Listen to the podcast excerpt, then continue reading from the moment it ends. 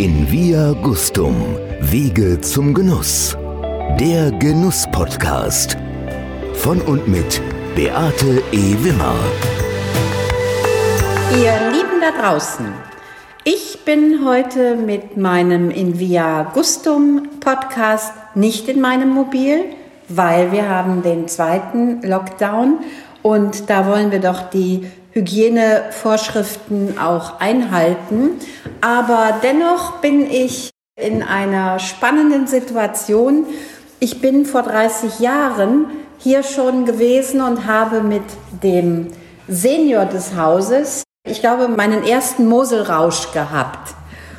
Vor mir sitzt ein männlicher Gast. Das sieht man, ja. Der mich unendlich an den Senior erinnert. Wenn ich auf seine Webseite gehe, dann sehe ich das Geschaffene bewahren und den Blick in die Zukunft richten. Er hat ein Projekt ins Leben gerufen mit seiner lieben Frau Inge auf 180 Kilometer entlang der Mosel von Klüsserath bis Kobern-Gondorf von Mittelmosel bis Terrassenmosel, 27 Hektar Steil- und Steilslage, den Riesling, die Mosel zu verbinden. Und ich bin sehr gespannt, was er mir und, und, uns zu sagen hat. Ich begrüße ganz, ganz herzlich Bernhard Kirsten. Hallo Bernhard. Ja, hallo. Vielen Dank für, für die netten Worte am Anfang. Mache ich immer. Es kommt noch schlimmer. also ihr hört schon. Also ich habe jetzt meinen Vater schon vor Augen. da bin ich ja schon mal dran am überlegen, ob ich tatsächlich so ähnlich mit ihm bin. Doch, du bist sehr, sehr ähnlich. Also die Stimme, das Lachen und ja auch die Gesichtszüge. Fünf Fragen, die ich dich bitte kurz und knackig zu beantworten damit meine Zuhörer, unsere Zuhörer so ein bisschen das Gefühl für dich bekommen. Ja, gerne. Bernhard, wenn ich in dein Glas schaue, was sehe ich da überwiegend?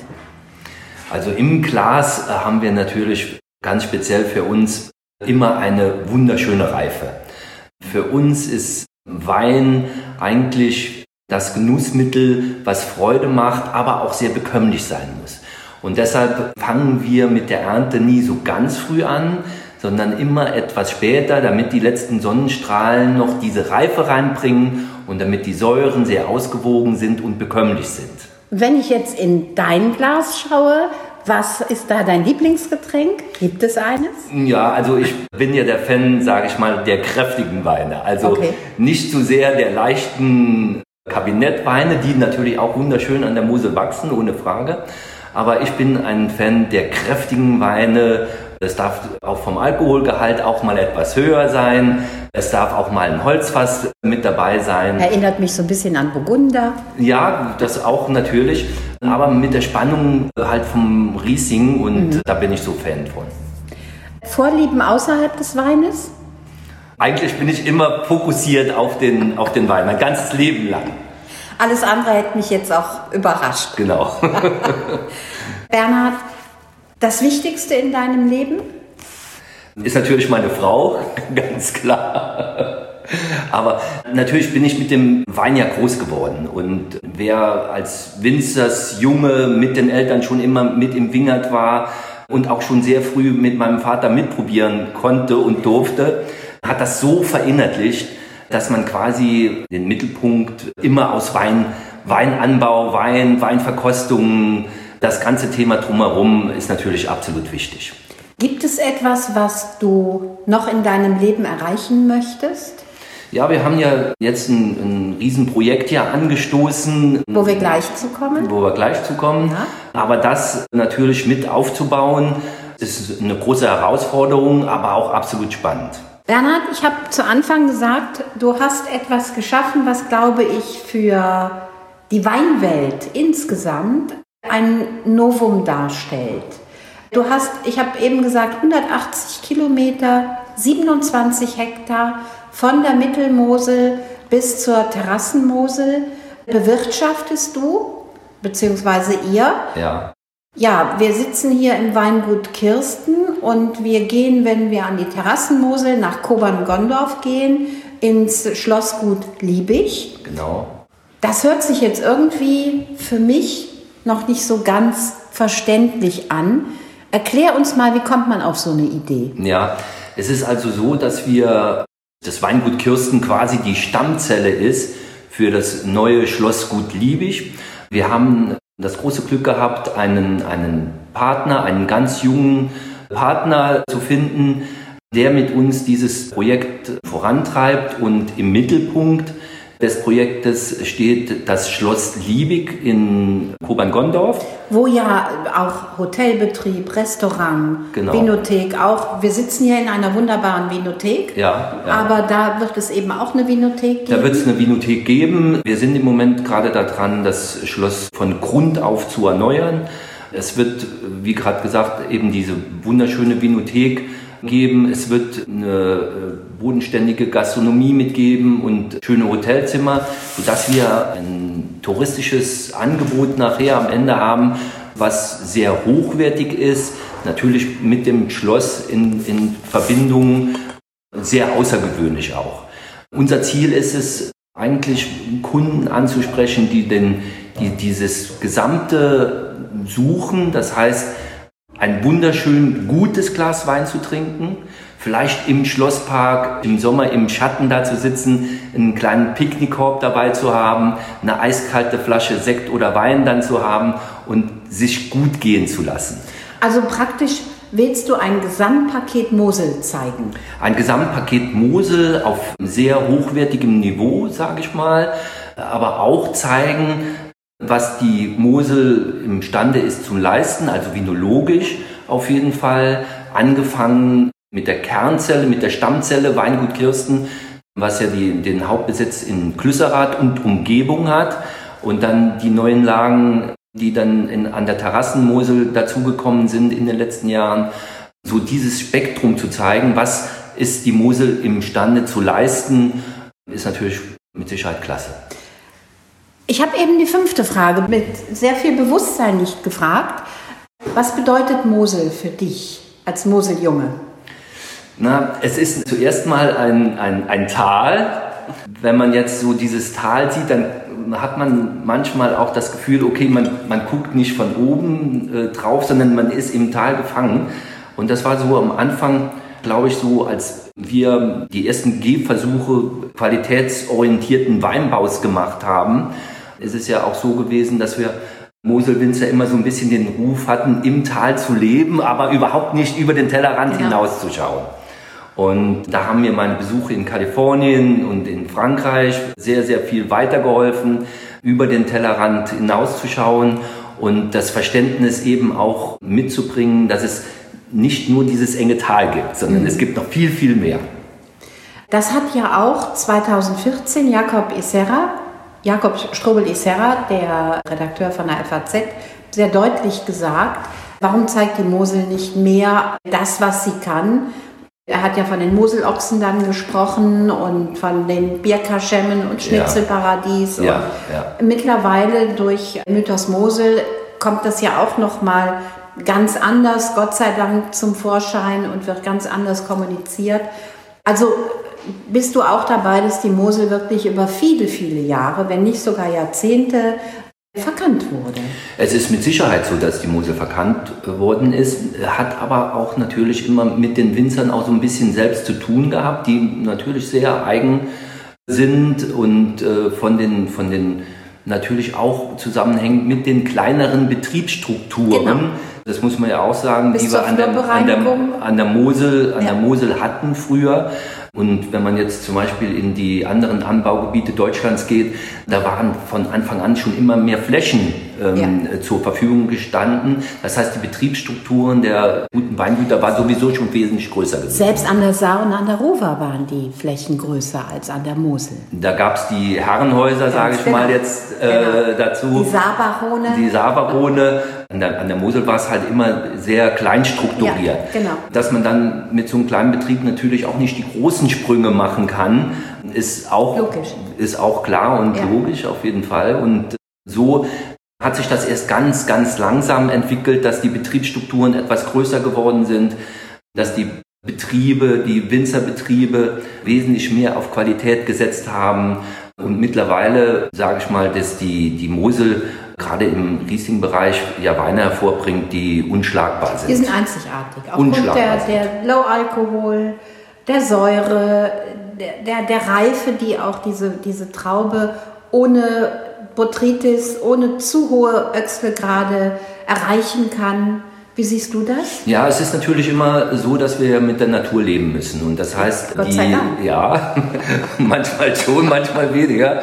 Ich sag mal, das bedeutet natürlich auch, dass die Jahrgänge sehr, sehr unterschiedlich sind, weil die Wetterbedingungen jedes Jahr nochmal neue Herausforderungen für den Winzer bringen. Und mit dem Klimawandel haben wir natürlich auf jeden Fall auch eine schönere Aromatik, eine gewissere Reife mit drin. Aber wir haben auf der anderen Seite auch diese gefährlichen Wetterphänomene, dass es zu heiß wird, dass wir ja. Sonnenbrand kriegen, dass es irgendwo Niederschläge gibt im Herbst, die außergewöhnlich hoch sind bei, bei, warmen Temperaturen. Ja. So sind die Herausforderungen auf der anderen Seite natürlich auch sehr, sehr groß geworden. Und da wir ja den Weinen immer unseren, unseren Stempel aufdrücken wollen, unser, sag mal, unseren Stil mitgeben wollen. Eure Handschrift. Die es so klar auch immer ähm, ja. gibt, muss man natürlich darauf reagieren. Dieses Reagieren äh, bedeutet natürlich auch einen wahnsinnigen Mehraufwand in den, in den Weinbergen. Und wer die Mosel kennt mit den Steilhängen, weiß, dass es, dass es natürlich auch einen Arbeitsaufwand gibt, äh, handmäßig jetzt gesehen, der dann ungeahnt ist. Ja. Und das ist natürlich auch so ein bisschen ein Problem der Mosel, dass wir mit, mit sehr, sehr hohen Erzeugungskosten fahren und auf der anderen Seite im, sage ich mal, im Verhältnis im, im, Preisniveau ja nicht mit an der Spitze von Deutschland liegen. Ja. Wobei ich das Gefühl habe, es nivelliert sich jetzt so langsam, weil Wein ist in den Köpfen der Genießer schon angekommen. Wein zu trinken ist heute auch schick. Ich beobachte, dass immer mehr junge Menschen Wein konsumieren. Und ich glaube, gerade weil die Mosel auch so viel an Charaktereigenschaften in den Wein hineinbringt, dass ihr die Jahrgänge zeigt, das macht es ja auch wieder extremst interessant. Ja, auf jeden Fall. Es gibt ja gerade die Mosel mit ihrem, mit ihrem Schieferboden von, sage ich mal jetzt rot über grau, blau bis runter nach Wingingen, wenn er ein bisschen dunkler wird, bringt ja eine ganz eigene Art mit. Ja. Diese eigene Art macht ja so viel Charakter daraus, dass es ja nicht mehr vergleichbar wird mit irgendwas, was, sage ich mal, ähnlich produziert so wird. Ist es.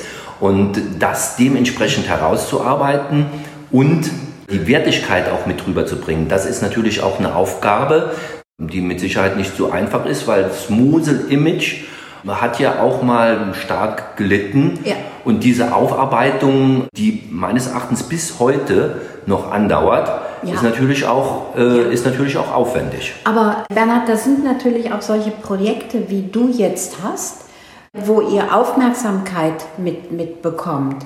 Das sind ja Botschafter auch für, für diese. Mythos Mosel ist ein Botschafter. Unfrage. Romani Wodliczanski ist ein Botschafter. Günter Jauch ist ein Botschafter. Mhm. Wir haben hier an der, an der Mosel Thomas Haag ist ein Botschafter. Und ihr, ihr, ihr bringt Projekte, du bist mit deinem Projekt jetzt mit Schlossgut Liebig ein Botschafter. Bleiben wir mal beim Schlossgut Liebig. Warum Schlossgut Liebig? Es ist natürlich jetzt, der Name bezogen ist auf das, auf das äh, Schloss, ja. was ja schon über ja. 1000 Jahre ist und was, wenn es denn fertig wird, auch den, den Hauptsitz vom Schlossgut Liebig, Weingut Kirsten sein wird. Und deshalb haben wir das auch dementsprechend benannt. Ja. Genau. Okay. Und es ist auch, es ist jetzt auch, sage ich mal, jetzt nicht unbedingt wichtig, ob der Hauptanteil der Weinberge jetzt an der Mittelmosel liegt oder an der Terrassenmosel. Das spielt dann auch. Kannst du da was Rolle. zu sagen, dem Hauptanteil? Wo liegen die meisten Lagen? Also äh, das meiste ist hier in und um Klüsserath natürlich okay. drumherum. Fängt aber auch in, in Longisch oben an, geht bis zum Piesbotter Goldtröpfchen runter. Und dann sind wir natürlich oder werden wir in den nächsten Jahren wenn wir alles unten am Laufen haben, natürlich auch die Terrassenmosel, nochmal einiges neu beleben. Es gibt tolle Terrassenlagen, die äh, leider Gottes brach liegen, wo die Bewirtschaftung einfach schwierig ist und die Winzer dementsprechend das nicht mehr gemacht haben, die sind äh, liegen geblieben, was äußerst schade ist. Und da werden wir in den nächsten Jahren definitiv eines nochmal zum Leben erwecken. Ist denn Schlossgut Liebig euch entgegengeflogen oder habt ihr danach gesucht oder was war das? Das Schlossgut ist eigentlich daraus entstanden, dass wir mal an einem wunderschönen Tag im Schlosspark äh, Aha, okay. eine Flasche Wein getrunken haben. Die war, es war ein Sauvignon Blanc, ein, ein, ein, wunderschöner Maitag. Eiskalt haben wir den probiert im Schlosspark und es war so eine gewisse Stille danach und dann haben wir uns natürlich in das, in das Schloss und in, in den Park verliebt. Okay. Genau. Okay, und dann habt ihr die Vision gehabt, das könnte ein Projekt für uns werden. Das könnte ein Projekt äh, für wow. uns werden und äh, mit dem jungen Mann, den wir jetzt an der Seite haben, ist diese Verwirklichung natürlich jetzt richtig schön am Laufen. Ich stelle mir jetzt vor, dass das ja auch eine logistische Herausforderung ist, weil ihr habt ja nicht auf den 180 Kilometern fünf Kälterstationen. Nee, das, das wollen wir auch äh, gar nicht haben, sondern ich glaube, dass es immer ganz wichtig ist, dass es einen Entscheider geben muss und jeder, der mal so ein bisschen Herbst mitgemacht hat, weiß ja auch, was der Herbst äh, bedeutet. Da kann der Grundstein für große Weine gelegt werden. Es kann aber auch genauso sein, dass wenn man im Herbst Fehler macht, dass es natürlich auch da große Fehler gibt und äh, die werden dann auch knallhart bestraft. Das heißt, 2021 habt ihr die ersten gemeinsamen Aktivitäten oder? Nee, nee, wir haben, ja schon, wir haben ja schon 19er jetzt abgefüllt, 19er großen Lage, große okay. Lage aus Winninger Hamm, aus dem Winninger Brückstück. Ah, okay. Äh, wir haben jetzt einen wunderschönen, trockenen, kräftig mineralischen Riesling abgefüllt aus einer Querterrasse in Winningen. Und äh, so kommen die neuen Weine jetzt mit dem 19er Jahrgang auch schon ins Angebot. Und auch da ist wieder so ein Botschafter für die Mosel, nämlich äh, Reinhard Löwenstein in Winningen. Ja, also wir haben ja überall irgendwelche Leuchttürme. Toll. Sag mal, wann wird Liebig eröffnen? Also wir hoffen, dass wir nächstes Jahr mit dem Schloss, äh, das Schloss also aufmachen können. Das heißt Gastronomie, Vinothek und Totellerie. Wie viele ähm, Zimmer werdet ihr haben? Vorerst mal 15. Ja. Und da besteht noch eine Erweiterungsmöglichkeit, aber vorerst mal 15. Okay. Und äh, der Bau der Kellerei wird sich noch ein bisschen länger hinziehen, weil das ein hochkomplexer Bau ist. Mit dem Denkmalamt hat man natürlich da sehr, sehr viel zu tun. Klar.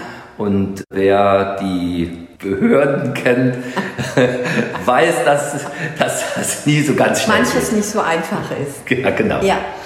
Dann habt ihr ja auch jetzt die Lock unter den Lockdowns nicht so sehr zu leiden, weil Bauen geht weiter, wie ich also, weiß. Bauen geht weiter, jetzt nicht so, wie wir uns das vorgestellt mhm. haben, ganz klar. Aber es geht weiter, ja.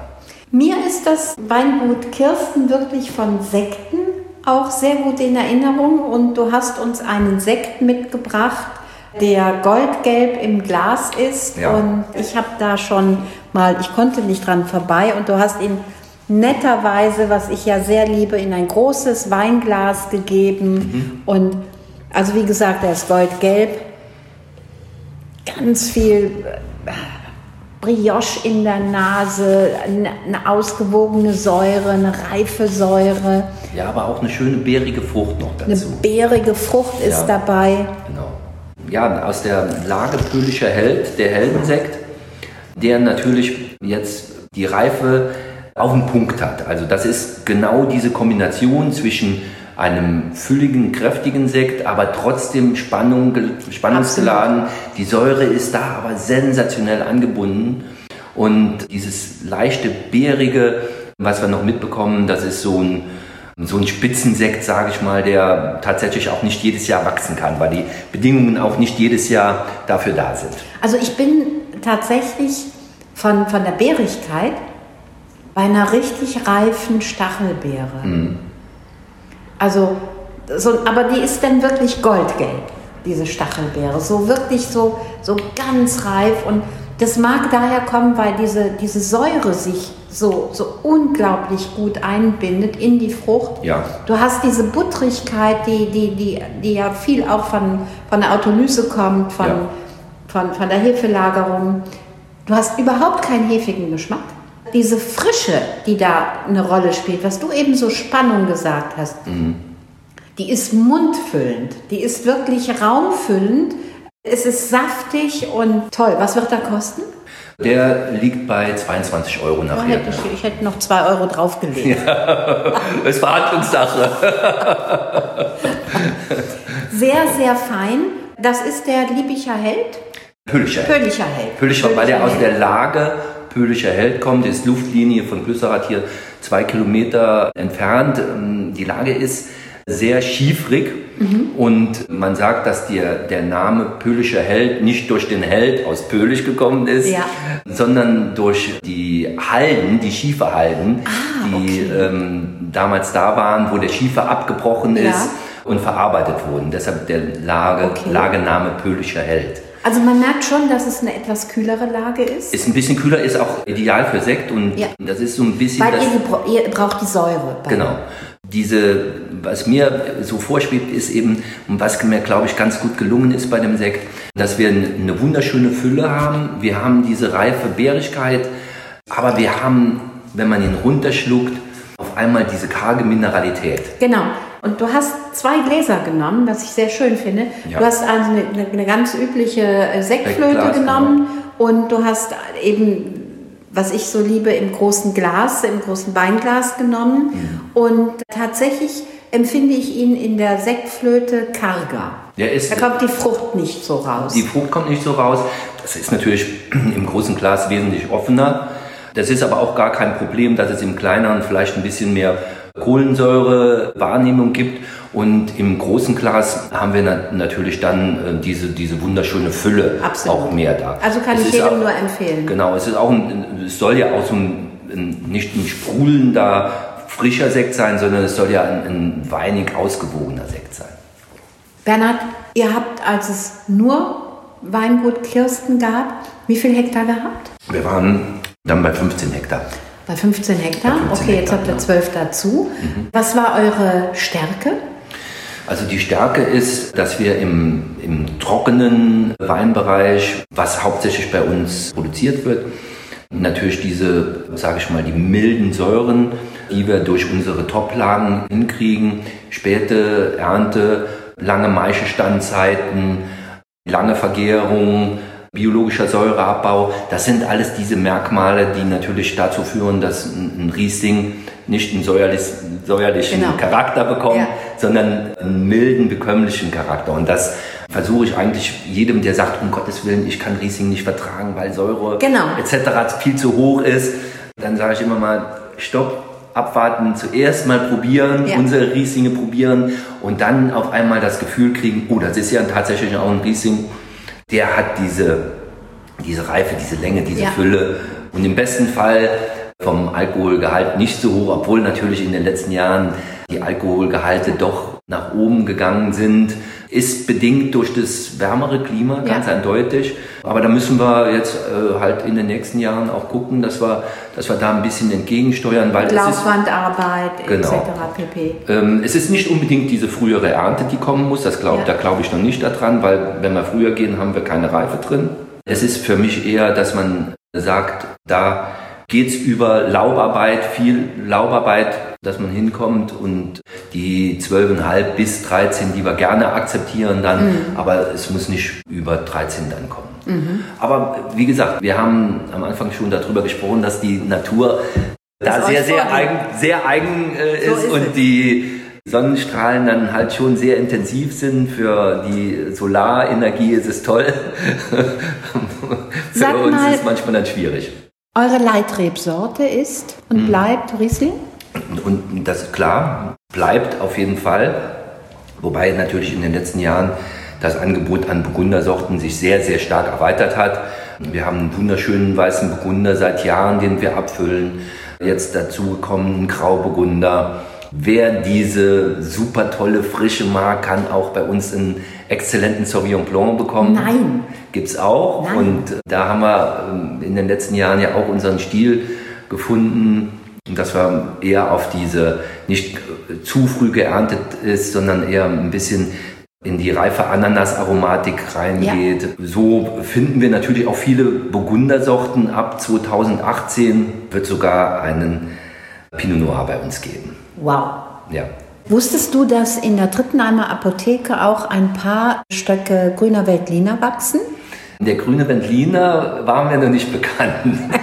Tatsächlich kommt er auch nicht von einem Winzer direkt, sondern äh, natürlich wird er von einem Winzer ausgebaut, aber Alexander Oos hat eine Unverträglichkeit, eine Histaminunverträglichkeit. Alexander Oos ist der, der Sternekoch in Drittenheim, war im Übrigen der erste Sternekoch hier an der Mosel. 2008 und äh, Jakob Isera hat gesagt, er sei der Standartenführer der Hochküche an der Mosel. Was denn Tobi Schalt? Nee, nee, nee, tatsächlich Alexander. In Wasserlich? Ost. Tobi Schalt in Wasserlich? Keine Ahnung.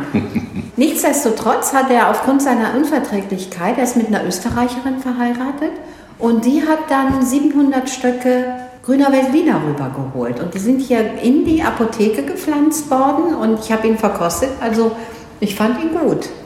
Wie gesagt, das Klima hat sich in den letzten Jahren doch schon äh, so stark verändert, dass man sagen kann, wir können durchgängig Spätburgunder, also als Roten herstellen und tolle Weine machen. Also ja, das ist absolut, das, das absolut. Also das, das zeigt einfach, dass ihr so tolle Böden habt. Also Sauvignon Blanc habe ich auch noch nicht aus, den, aus, aus der Mosel getrunken. Ja. Werde ich gleich im Anschluss hier verkosten. Genau.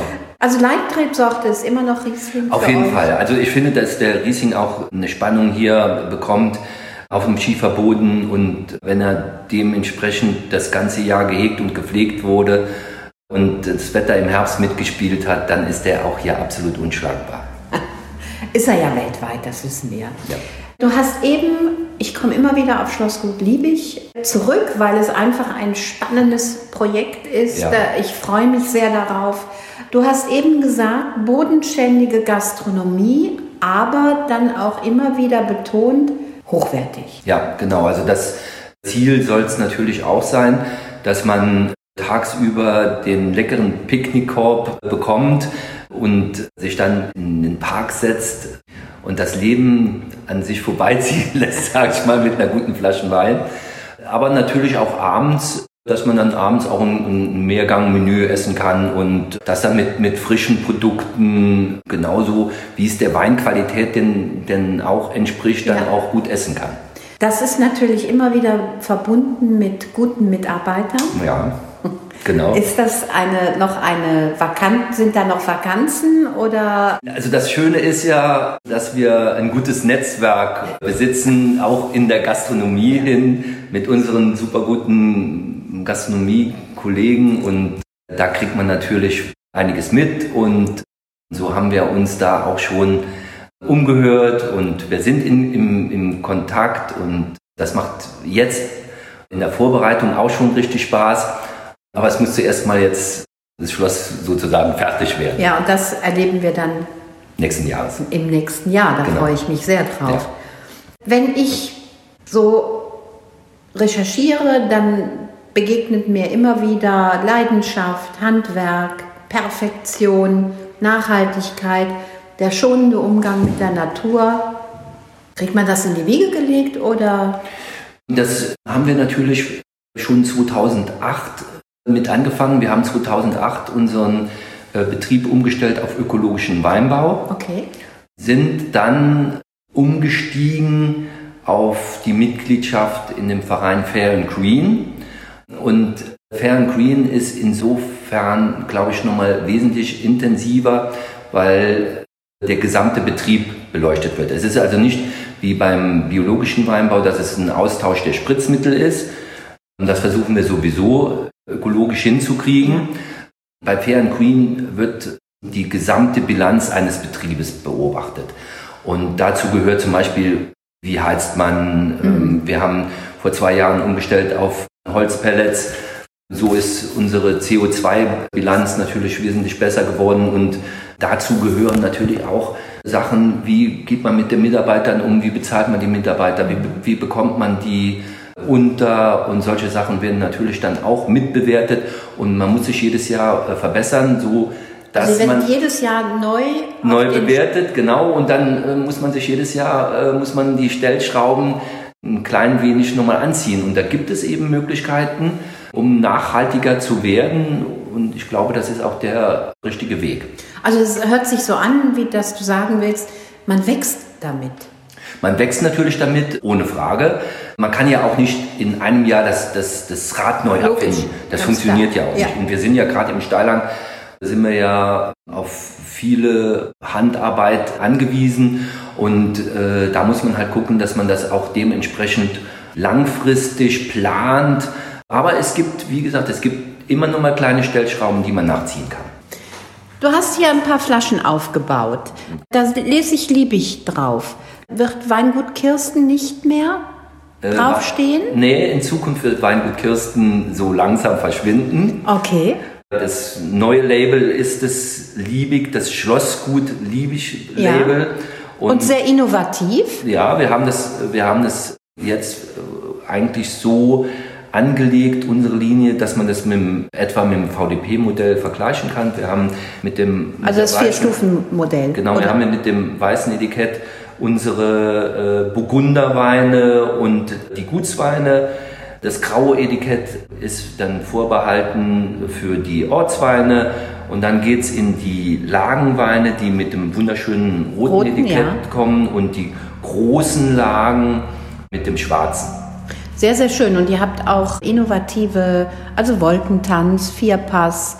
Gut, Laurentiuslei ist, Ist die. die Und dann kommt eben die, die, die Lage. Was ist 1904? 1904 ist ein Weinberg in Dritten, in Longisch, der 1904 gepflanzt Ah, okay. wurde. Okay. Genau, deshalb heißt der 1904, weil er die Reben von 1904 stammen. Sehr, sehr schöne Ausstattung. Gefällt mir gut. Ja, es ist natürlich auch so, dass es eine gewisse Wertigkeit ausdrückt und dass es natürlich auch äh, zum neuen Ambiente im Schloss sehr, sehr gut passt.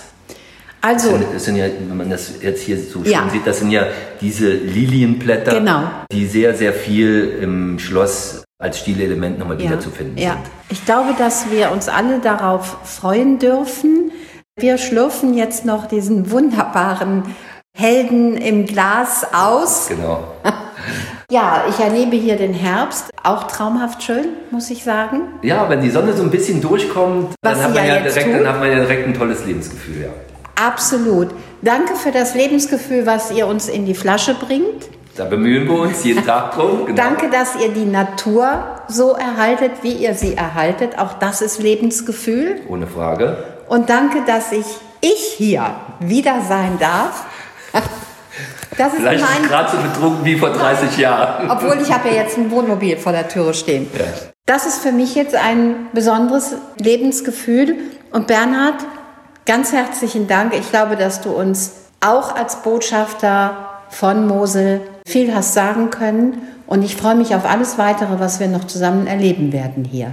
Ja, vielen Dank auch. Und diese Bemühungen, die stehen mir natürlich schon das ganze Leben lang bei. Und das, und das macht Spaß und ist immer wieder eine Herausforderung, aber da muss man sich auch wirklich mit befassen und so kriegt man immer was Tolles nochmal raus. Und Alvis, dein Vater, der ja immer so eine kleine Ziehharmonika gespielt hat und irgendwelche schmutzigen oder auch nicht schmutzigen Moselaner Lieder gesungen hat, Ja. der guckt jetzt von oben Der guckt von oben ganz genau. Leider bin ich nicht gerade so musikalisch wie er. und freut sich riesig über das, was ihr hier geschaffen habt, Das glaube ich auch. was ihr weiterführt. Genau. Ganz herzlichen Dank Ja, und vielen Dank bis, auch. Bis ganz bald. Ja. Bernhard Kirsten, danke. Danke auch. Tschüss. Tschüss.